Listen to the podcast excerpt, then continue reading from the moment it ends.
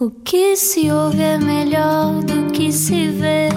Desliga a TV, era o que faltava.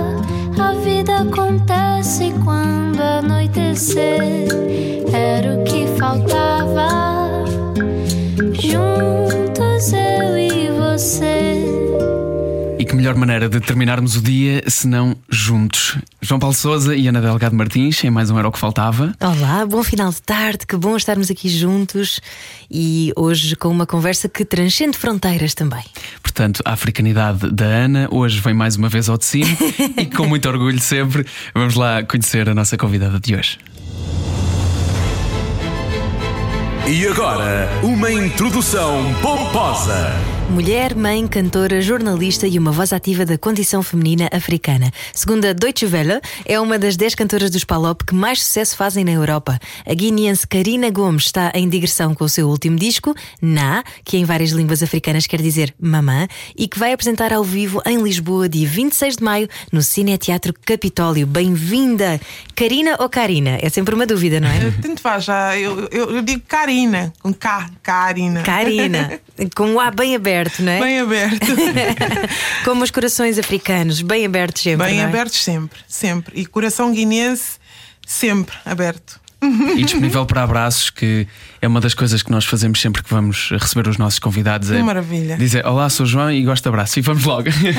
Bom, se quebra logo o gelo e, e cura muita coisa. É verdade. E tu dás abraços bons, deixa-me dizer-te, Karina. Oh. Tens experiência nisso.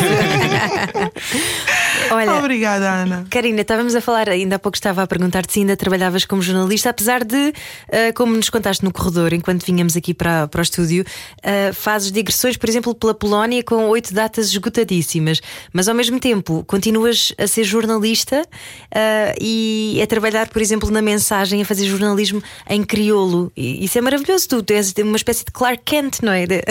É porque uma coisa não está dissociada da outra. Eu estou sempre a escrever canções.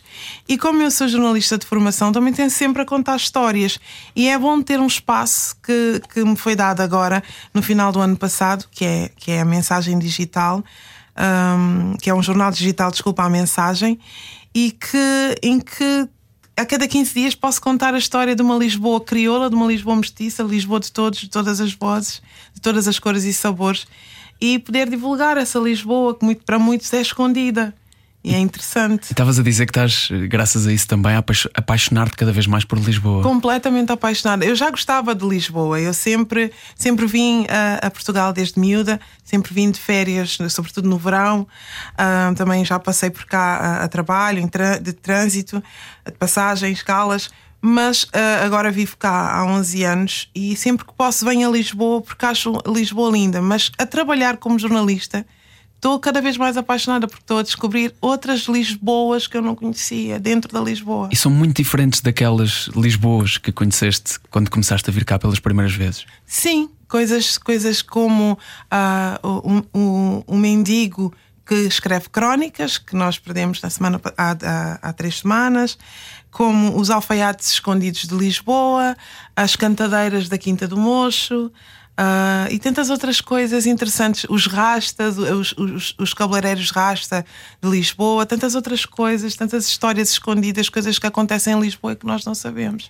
Portanto, entra, entra na música e entra, e entra no jornalismo, nas histórias que contamos. essa capacidade, essa mesticidade que tu estavas a falar, não é? Esta mistura ah, que, que o próprio crioulo é uma mistura, não é? Que, Sim, crioulo é uma língua de mistura. O crioulo é tão português ah, quanto africano, ah, porque ela surge, é uma língua que surge da mistura do português com as línguas africanas. No caso concreto do- da língua mandinga, que aparece bem, bem, está bem patente no crioulo. Portanto, é, é já a mistura. O crioulo é mistura, quer dizer isso mesmo. Foi na altura criado para, para criar um entendimento entre portugueses que estavam em África e as pessoas locais, é isso? Exatamente. Exatamente. O, o, crioulo, o crioulo surge de, daquilo que os especialistas chamam de pidging, que é aquela tentativa de misturar as duas coisas para se, para se fazer entender, a tentativa de, de, de comunicação e, e foi evoluindo, como qualquer língua, foi evoluindo e hoje escreve-se em crioulo. Faz-se jornalismo em crioulo, romances em crioulo, canta-se, namora-se em crioulo. É interessante. E há cada vez mais músicos em Lisboa também e em Portugal, claro, eh, que cantam em crioulo e que têm levado isto a um a um outro nível. Exatamente, e é interessante porque são crioulos. Porque no caso, no meu caso, como eu tenho essa costela cabo-verdiana, eu escrevo no crioulo da Guiné, que é diferente do crioulo, dos crioulos de Cabo Verde. Porquê é que eu digo crioulos de Cabo Verde? Porque há o crioulo do Sotavento, que é o crioulo do Badio, e há o crioulo de Barlavento, que é o crioulo do, do Sampajudo, que, é que era o crioulo da Cesária Évora, por exemplo. Isso foneticamente é diferente, algumas palavras também são diferentes, mas por causa dessa vivência das, das, das duas, com as duas nações, com as duas nacionalidades, digamos assim, eu acabei aprendendo.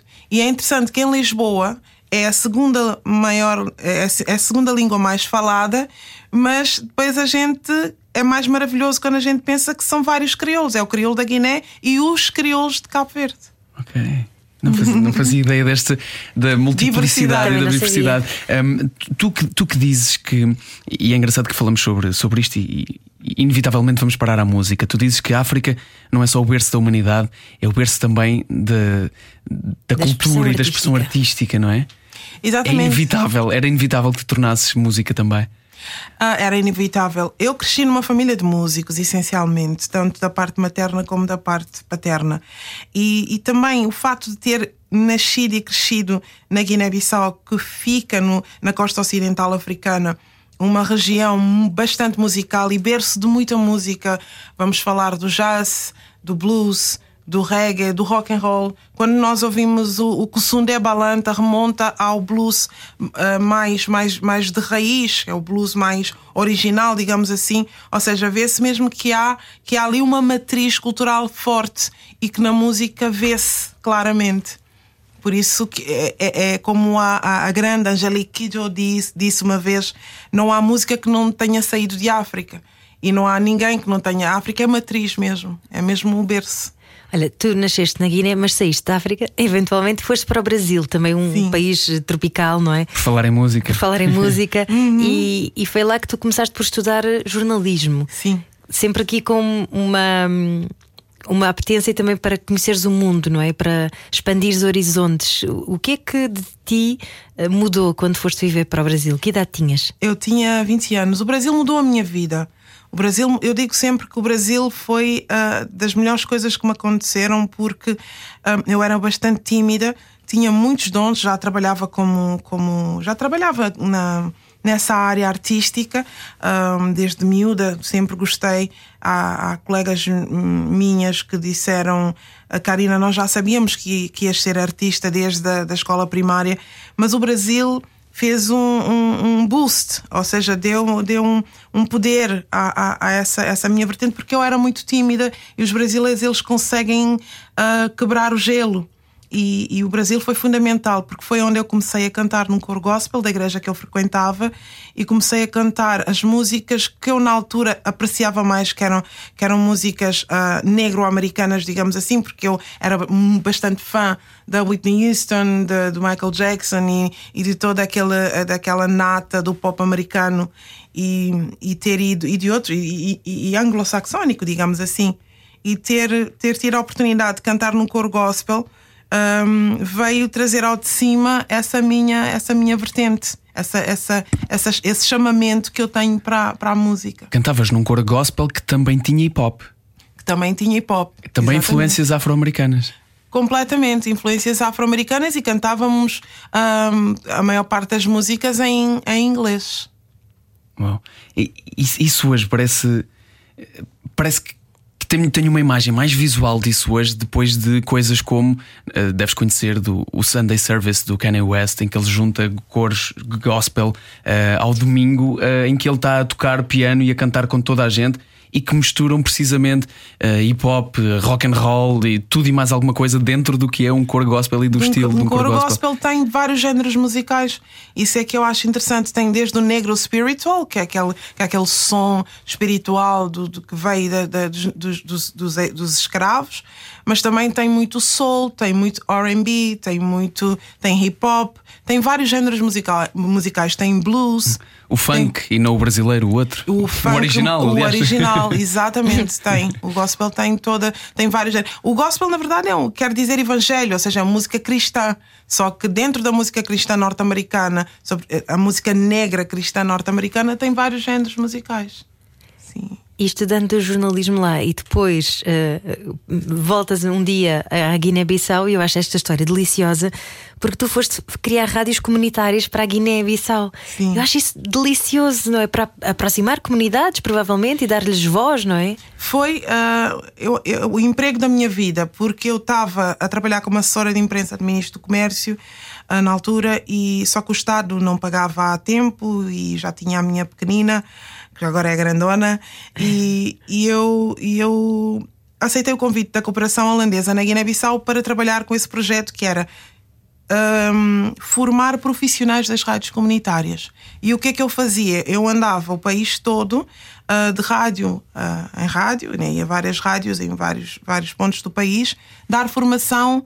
Uh, mas o que, acabou, o que acabei por descobrir foi o meu próprio país, que eu desconhecia, uh, e pessoas diferentes, porque a Guiné é um país pequeno, mas para teres ideia, temos cerca de 30 e tal uh, línguas nativas e povos, uh, e cada povo tem uh, o seu calendário político, social, uh, económico, agrícola, e, e, e, era interessante porque essas rádios comunitárias estavam inseridas no meio das comunidades e davam voz à comunidade. E eu ia lá ensinar técnicas de jornalismo, ou seja, reportagem, notícia, entrevista, debate e muitas vezes não eu dizia eu estou aqui para aprender estou... como é que eu vou ensinar a um senhor de 80 anos que tem um programa de preservação da floresta que, que comunica desde sempre, ainda na época colonial, às pessoas sobre a proteção do meio ambiente e fala na língua dele e a comunidade para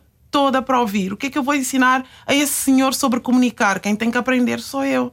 E tive essa experiência e muitas outras, de estar numa aldeia só numa rádio gerida por mulheres numa aldeia que se chama uh, no Senegal, e, e, e, de ver aquelas senhoras terem um, acabado com um conflito entre pastores e agricultores, porque tinha, tinham programas que colocavam pastores e agricultores na rádio para discutirem e conseguirem, dentro da própria comunidade, a solução para os conflitos. Ou seja, vais descobrindo coisas incríveis e vais dizer: oh. Eu vou ensinar essas pessoas a fazer reportagem, a, a, técnicas de como é que se faz um lead de uma notícia. Não, eu estou aqui para aprender com elas. É aqui que se prova também que rádio é amor. Rádio é amor. e foi quando eu aprendi que rádio, a tela da rádio é maior do que a televisão. Aprendi com o maior radialista senegalês, que ele diz que a tela da rádio é maior porque tem o tamanho da nossa imaginação. E a nossa imaginação não tem fim. É enorme. Que lindo, é mesmo isso. e é mágico porque é um, é um meio tão desprovido de, de, de, artifícios, não é?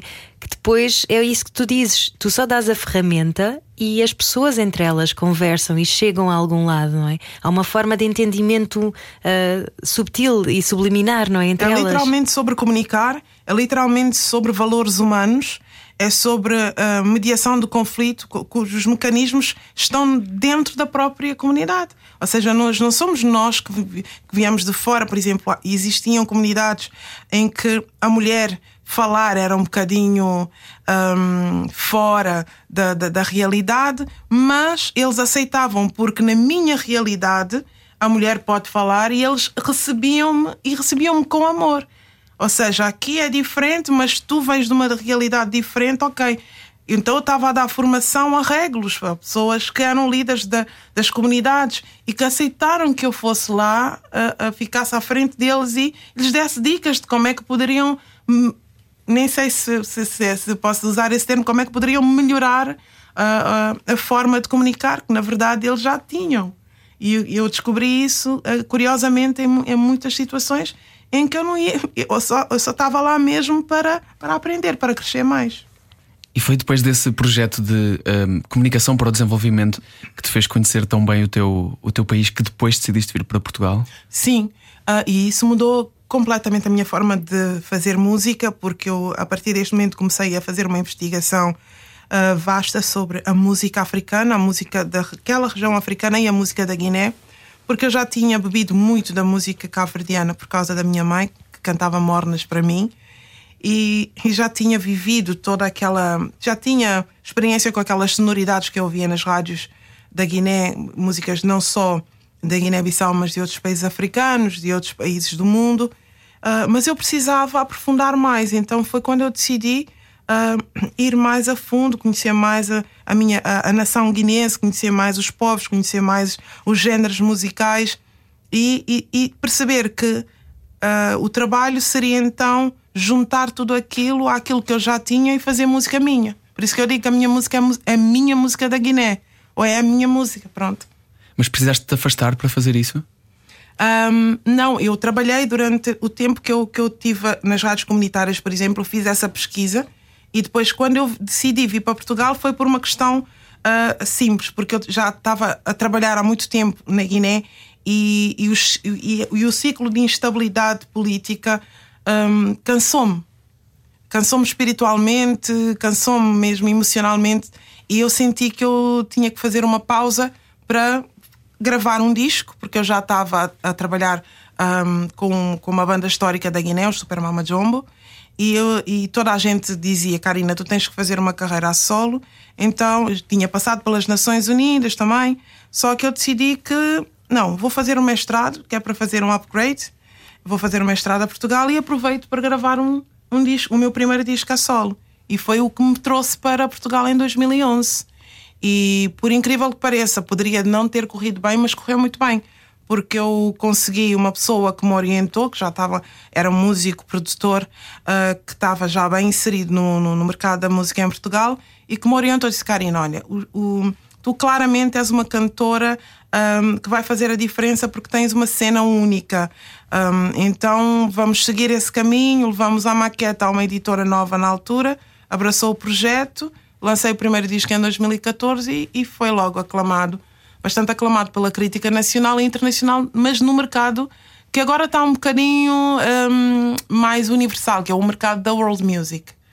E, e depois fui, fui a Cabo Verde na altura para um, uma feira que se chama, que eu vou agora de novo, que se chama Atlantic Music Expo, que é, uma, é um mercado de música. Tu apresentas um showcase para delegados e produtores de vários países do mundo que têm salas, que têm festivais. E foi assim que eu comecei então a minha carreira internacional. Comecei a tocar na Holanda, na Polónia, a Letónia, França, Alemanha. E não necessariamente, e apesar de alguns desses países terem comunidades africanas muito fortes, não necessariamente para pessoas que são de comunidades africanas. Não, isso é curioso, porque uh, na turnê que eu fiz, por exemplo, no mês passado na, na Polónia, um, eu tive em oito salas incríveis, nove concertos e essencialmente polacos. Salas cheias, mas público alemão, público europeu. Essencialmente. Estavas a contar-nos até que encontraste uma situação difícil, não é? Porque estiveste em muitas cidades que estão a receber muitos refugiados e. E numa, particularmente, em Roclau, uh, tivemos uh, um, um dia off e, e passamos em frente à, à estação de, de, comboio e víamos que hora a hora chegavam refugiados, tinham tendas montadas a distribuir sopa e olhares perdidos. Olhares muito perdidos, pessoas sem, sem alento completamente. E isso é uma coisa que mexeu muito comigo, sobretudo o olhar da mulher. A mulher é um assunto que eu sempre vou abordar nos meus dos meus trabalhos porque uh, achava que eu era uh, só havia mulheres fortes na minha família ou no meu continente e quando venho para Portugal vejo que esse país também é um país de mulheres fortes e que o mundo afinal o mundo é, é são mulheres fortes. E isso chamou-me muita atenção. Imagino os corações destroçados não é? Chegarem tanta gente e e, e, tanta confusão, os corredores humanitários e. Exatamente, porque na Polónia contaram-nos que, que, há dois corredores: um corredor humanitário que, em direção à Polónia e um corredor que leva armamentos em direção à, à, Ucrânia. à Ucrânia. E, e, os polacos um, estavam visivelmente. Eu fiz um tema especificamente a apelar a, a apelar a paz um, e e, e via-se nos olhos das pessoas, pessoas a chorar no concerto porque estavam a viver, estão a viver esse drama. Estamos ao lado, nós, a primeira cidade onde atuei ficava a cerca de 200 quilómetros de Lviv. Ou seja, a guerra estava literalmente ali ao lado. E aquelas pessoas estavam ali a ver aquele concerto, mas com o coração triste, apreensivo, porque estavam a receber. Na altura em que eu estive lá, há um mês, já tinha cerca de 3 hum, milhões de refugiados uh, ucranianos na Polónia. Ia chegar hora a hora. Uf. Fazemos uma curta pausa neste Era o que Faltava. Hoje estamos à conversa com Karina Gomes e muitas histórias ainda existem para partilhar. Era o que faltava. Com João Paulo Souza e Ana Delgado Martins. Na Rádio Comercial. Hoje a conversa com Karina Gomes e deixámos aqui uh, um assunto uh, que obviamente temos que temos de conversar, que é esta, esta tua uh, visão do que é o, o papel da mulher e da importância da mulher. E disseste há pouco uma coisa muito bonita, esta questão de teres durante algum tempo da tua vida achado que as mulheres fortes só existiam na tua família, depois percebeste que estavam no teu país, vieste para outros países, incluindo Portugal, e percebeste que estavam cá também, e estão pelo mundo. O, qual é o teu papel no, no papel de reforçando aqui Qual papel? no papel do empoderamento da mulher? O que é que tu fazes hoje em dia e que missão é esta que tu tens? Um, eu acho que ao longo da. Para já sou mãe de três mulheres. Yeah. Uma, uma, uma é pequenina ainda, mas também é, eu já vi que vai ser uma grande mulher, tem 5 anos e é a Rafaela. E, e eu tenho uma mãe incrível. Uh, tive.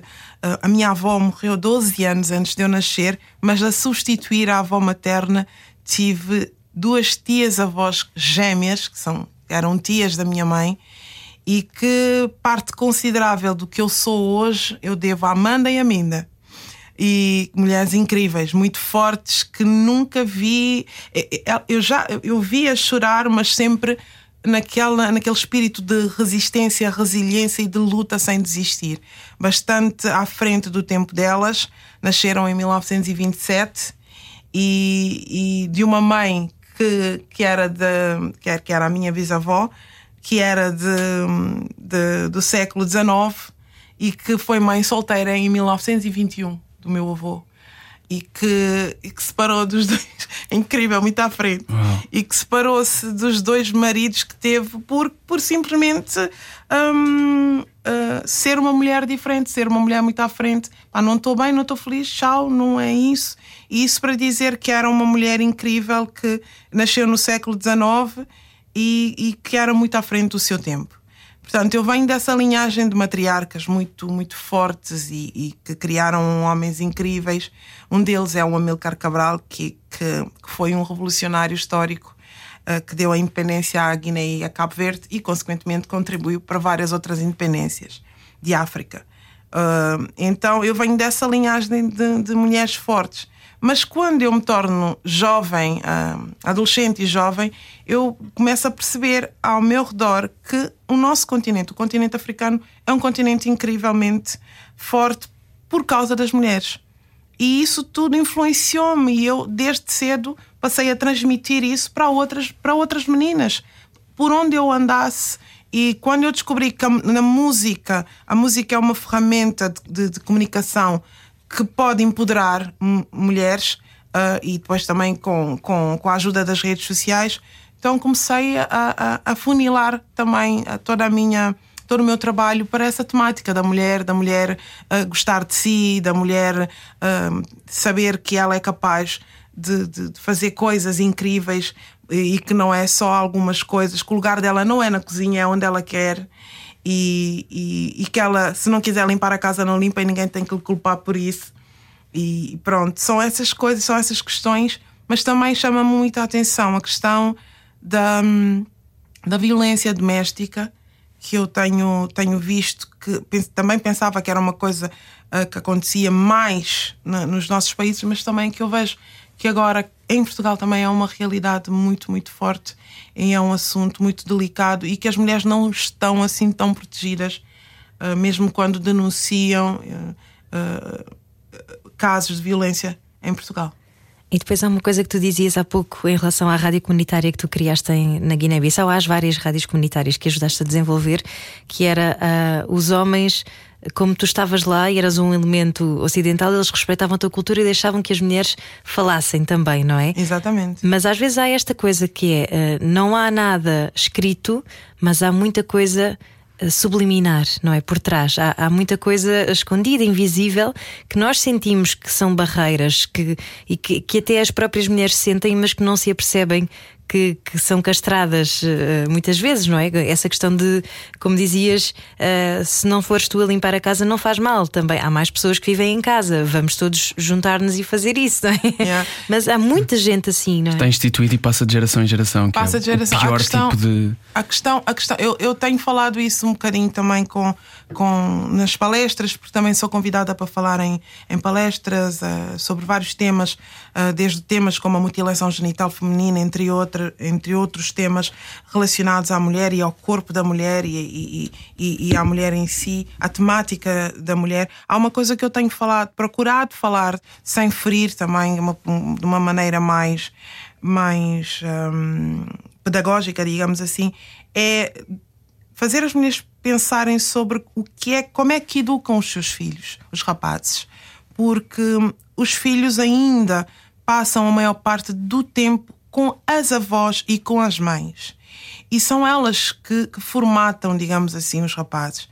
Como é que nós temos educado os nossos filhos? Eu, por exemplo, não tenho filhos rapazes, mas eu preocupo-me como é que os meus sobrinhos vão tratar das namoradas, como é que elas cuidam, como, como é que eles, aliás, como é que eles cuidam, eh, como é que eles tratam as namoradas. Isso é uma coisa que eu acho que devia ser a preocupação da mulher. Como é, que, como é que a mulher vai educar os seus filhos? Porque os machistas, eu falo da nossa realidade, os machistas são formados pelas mães. Os ditadores são formados pelas mães. Eu, eu li um livro um, que eu comprei na Nigéria, curiosamente, que é o país onde eu vi pessoas a ler mais, um, e mães de influência. E falava das mães dos grandes líderes mundiais das características das mães dos grandes líderes mundiais. E o interessante foi ver que, claramente, eh, a maior parte deles, ou, se calhar todos, foram formatados pelas mães e não pelos pais. A mente, o mindset, a mentalidade deles vem das mães. Estou a falar do Obama, estou a falar do Martin Luther King, do Bush filho, do, uh, e de vários outros líderes mundiais que tiveram nas mães um, tudo o que são, a origem de tudo o que são. Quer dizer que o, exemplo e esse, esse cortar da corrente do machismo poderá ser feito também Pelas através mães, das mães. Através das mães. A mulher tem muito poder. Há um, há um antropólogo uh, senegalês de uma universidade muito conhecida a nível mundial, que é a Universidade de Dakar, é, que chama-se a Universidade Sheikh Anta Diop, que diz que uh, mesmo nas sociedades mais patriarcais, entre aspas, um, os homens não tomam decisão sem consultar o travesseiro. Eles dizem mesmo: eu, nós precisamos falar com o travesseiro e o travesseiro é a mulher. Porquê? É, ou é a mãe ou é uma das mulheres, em caso das sociedades uh, poli, poligâmicas, poli, poligâmicas, porque se tomarem uma decisão que, que, não vai de encontro com o que a mãe ou a mulher uh, querem, se correm o risco de voltar atrás. Portanto, a mulher continua com muito poder. Com muito poder. E às vezes uh, nós temos que, assim, sim, temos que me, pôr, pôr numa balança. Sim, somos vítimas, mas também somos responsáveis. Ou seja, até que ponto somos vítimas e até que ponto somos responsáveis. Ou seja, eh, somos vítimas daquilo que nós criamos. Porque se nós criarmos de maneira diferente, já não vamos ser vítimas. Ou seja, é uma psicologia, tem que se tratar isso, tem que se pensar nisso também. Sim, mesmo, Karina Gomes. E a forma lúcida como falas sobre isso revela Sim. que já pensaste muito sobre esse assunto. E... Eu tenho pensado muito sobre isso. E não é, e não é difícil, não é difícil percebê-lo agora, agora que o disseste. Um, consigo pôr em prática ou, ou, perceber como é que na prática apliquei várias coisas e tivesse, e tivesse a dificuldade. E a, e a minha mãe é uma excelente mãe, mas perpetuou algumas dessas coisas que vieram da sua educação também. E eu, quando fui viver com a minha mulher, tivemos imensos contrastes vindos de eu não, nunca precisei de fazer isto. E porquê? Porquê que eu nunca tinha precisado de fazer isto? Claro que eu preciso de fazer isto e que temos todos de fazer isto. Varre a casa, mané. A casa também é sua, Isso a e não louça também é só, sua. isso e não só, e muito mais. E ainda bem, e é ótimo que. E, ao- e ao mesmo tempo, faça. sendo, sendo tu artista, não é? E fazendo tu música, acabas por ser porta-voz de tudo isso, não é? E, e consegues dar mais representatividade e dizer às pessoas que elas podem sentir-se mais integradas e mais ah, representadas, não é? Exatamente, e eu gostaria de ser mais, eu gostaria de ter ainda mais voz, porque é um assunto que eu penso, eu penso muito nesse assunto e eu gostaria mesmo de poder dar mais voz a essas mulheres, sem dúvida. E é por isso que os teus, os teus álbuns têm sempre aqui uma representação feminina também. Este. Na, que significa a mãe, o teu primeiro álbum eh, significa mulher. Mulher, exatamente. Minger. é isso? Minger, Minger. exatamente. Apesar de, como tu dizes sobre este, sobre este álbum, eh, ser uma discoteca onde revela a minha vertente mais eletrónica e pop, que discoteca é esta que está na tua cabeça e neste álbum? Eu tenho uma rádio cabeça ou uma discoteca cabeça. são, são várias influências que às vezes ah, epá, latejam tanto que temos que deixar sair. Eu sempre gostei muito de dançar. Eu costumo dizer que hum, a nossa maior expressão de musicalidade é a dança. Em África, be- os bebés dançam e dançam no ritmo, é, é impressionante. Está intrínseco. E, e neste álbum, como foi um álbum, é um álbum caseiro, um álbum que eu fiz no confinamento para não ficar maluca, porque entretanto ah, tive concertos cancelados e tivemos que ficar todos em casa. Comprei um- uma placa de som, liguei-o ao computador com uns bons micro- um bom microfone e comecei a, a- a criar, a construir ah, ou a desconstruir-me musicalmente. Um, e, e pronto, e fui buscando coisas e fui colocando, tirando, testando. Uh, tive uma experiência incrível com a Panela Rec, uh, que é um grupo de, de produtores uh, que, do pop, da nata do pop português que com quem eu trabalhei em seis temas, levei o crioulo, levei, levei malha- as malhas do, do gumbé e de outros ritmos da Guiné para ver como é que funcionava, casou casou perfeitamente e, e pronto, o resultado está aí, é essa, essa mistura que eu tenho.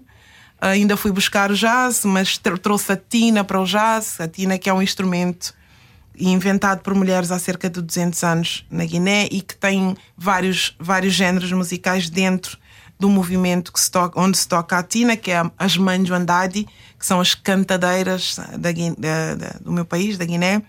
E pronto, eu, eu trouxe a tina, toquei o comboio, que é o ritmo com que se toca a tina, e coloquei o, o Summertime e umas coisas eletrónicas com o grande Felipe Survival.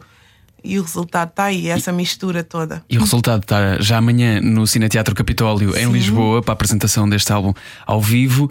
Que é Eh, bem giro, nós vinhamos ouvir no caminho para cá e é fogo. Uau, que bom que vocês gostaram. Agora, o que é importante também, eh, e vou aproveitar uma coisa que tu me disseste há pouco, que já que falaste na quarentena e para não dares em maluca foste fazer música, estavas a dizer que esta semana é uma semana de grande alegria para ti também, porque a tua mãe. A minha mãe chega da Guiné, eu já não vejo a minha mãe há três anos.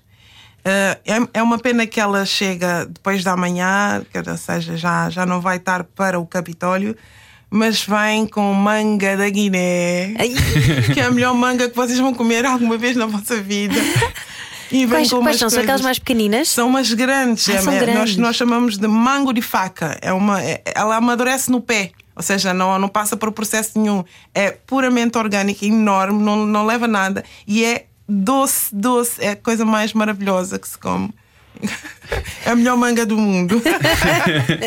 e um abraço também, pronto. Olha, Claro. como é, que se, como é que se vive três anos sem ver, sem ver a mãe? Não se vive, eh, sobrevive-se. Enquanto eu tiver a minha mãe aqui, eu quero estar perto dela.